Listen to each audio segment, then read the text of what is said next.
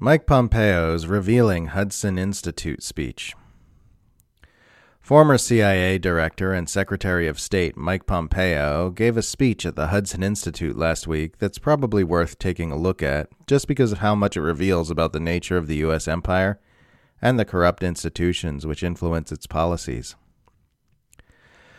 Pompeo is serving as a distinguished fellow at the Hudson Institute while he waits for the revolving door of the D.C. swamp to rotate him back into a federal government position. The Hudson Institute is a neoconservative think tank which has a high degree of overlap with the infamous Project for the New American Century and its lineup of Iraq war architects, and spends a lot of its time manufacturing Beltway support for hawkish agendas against Iran. It was founded in 1961 with the help of a Cold Warrior named Herman Kahn, whose enthusiastic support for the idea that the U.S. can win a nuclear war with the Soviet Union was reportedly an inspiration for the movie Doctor Strangelove. A think tank is an institution where academics are funded by the worst people in the world to come up with explanations for why it would be good and smart to do something evil and stupid, which are then pitched at key points of influence in the media and the government. Think tank is a good and accurate label for these institutions because they are dedicated to controlling what people think, and because they are artificial enclosures for slimy creatures. Pompeo's speech is one long rim job for the military industrial complex, which indirectly employs him. He repeatedly sings the praises of the weapons that are being poured into Ukraine, two of them by name the Patriot missile, built by Raytheon, and the Javelin missile, built jointly by Raytheon and Lockheed Martin, both of whom happen to be major funders of the Hudson Institute. He repeatedly decries what he calls the disastrous withdrawal from Afghanistan and excoriates the Biden administration for failing to control the world's fossil fuel resources aggressively enough in its efforts to prostrate itself to radicals. Pompeo, easily ranked among the most fanatical imperialists on the entire planet, hilariously says that China's Belt and Road Initiative is a form of imperialism.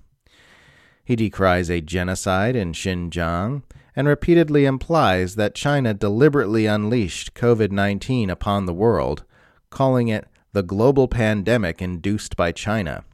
He repeatedly claims that Vladimir Putin is trying to reconstitute the Soviet Union along with praise for NATO and for the various anti China alliances in the Indo Pacific. Pompeo names Ukraine, Israel, and Taiwan as the three lighthouses for liberty, which those alliances must work to support militarily. You will notice that those three lighthouses just so happen to be the hottest points of geostrategic conflict with the top three opponents of the U.S. empire Russia, Iran, and China, respectively. But there are a couple of things Pompeo says which have some real meat on them. By aiding Ukraine, we undermined the creation of a Russian Chinese axis bent on exerting military and economic hegemony in Europe, in Asia, and in the Middle East, Pompeo says. We must prevent the formation of a pan Eurasian colossus incorporating Russia but led by China, he later adds. To do that, we have to strengthen NATO and we see that nothing hinders Finland and Sweden's entry into that organization. That's all the major international news stories of today are ultimately about, right there. Underlying all the smaller news stories about conflicts with nations like Russia, China, and Iran, there's one continuous story about the U.S. power alliance trying to secure planetary domination by relentlessly working to subvert any nation which refuses to align with it and about the nations who oppose that campaign working against it with steadily increasing intimacy. This is all the Russia hysteria from 2016 onward has been about. This is all the phony, hypocritical hand wringing about Taiwan, Xinjiang, and Hong Kong have been about. This is all the staged histrionics about human rights in Iran, Syria, North Korea, Venezuela, Bolivia, Nicaragua, and Cuba have been about. It's all been about manufacturing international consent for an increasingly dangerous campaign to secure unipolar global hegemony at any cost. It's worth calling to mind, as NATO for the first time designates China a threat due to its alignment with Russia, and as NATO's Secretary General admits that NATO has been preparing for a conflict with Russia since 2014.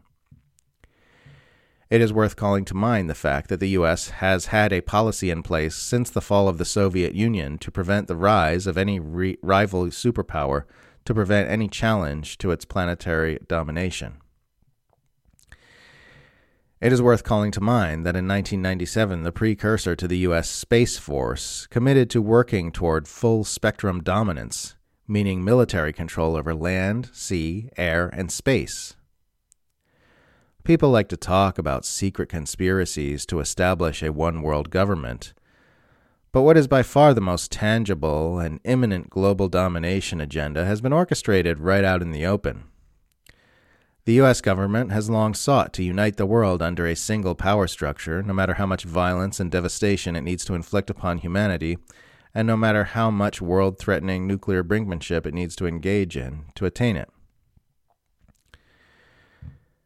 This is the U.S. empire which corrupt psychopaths like Mike Pompeo support. A power structure which wages nonstop wars in order to keep the peace, which continually oppresses populations around the world in order to protect freedom, and which risks nuclear war with increasingly reckless aggression in order to save the world.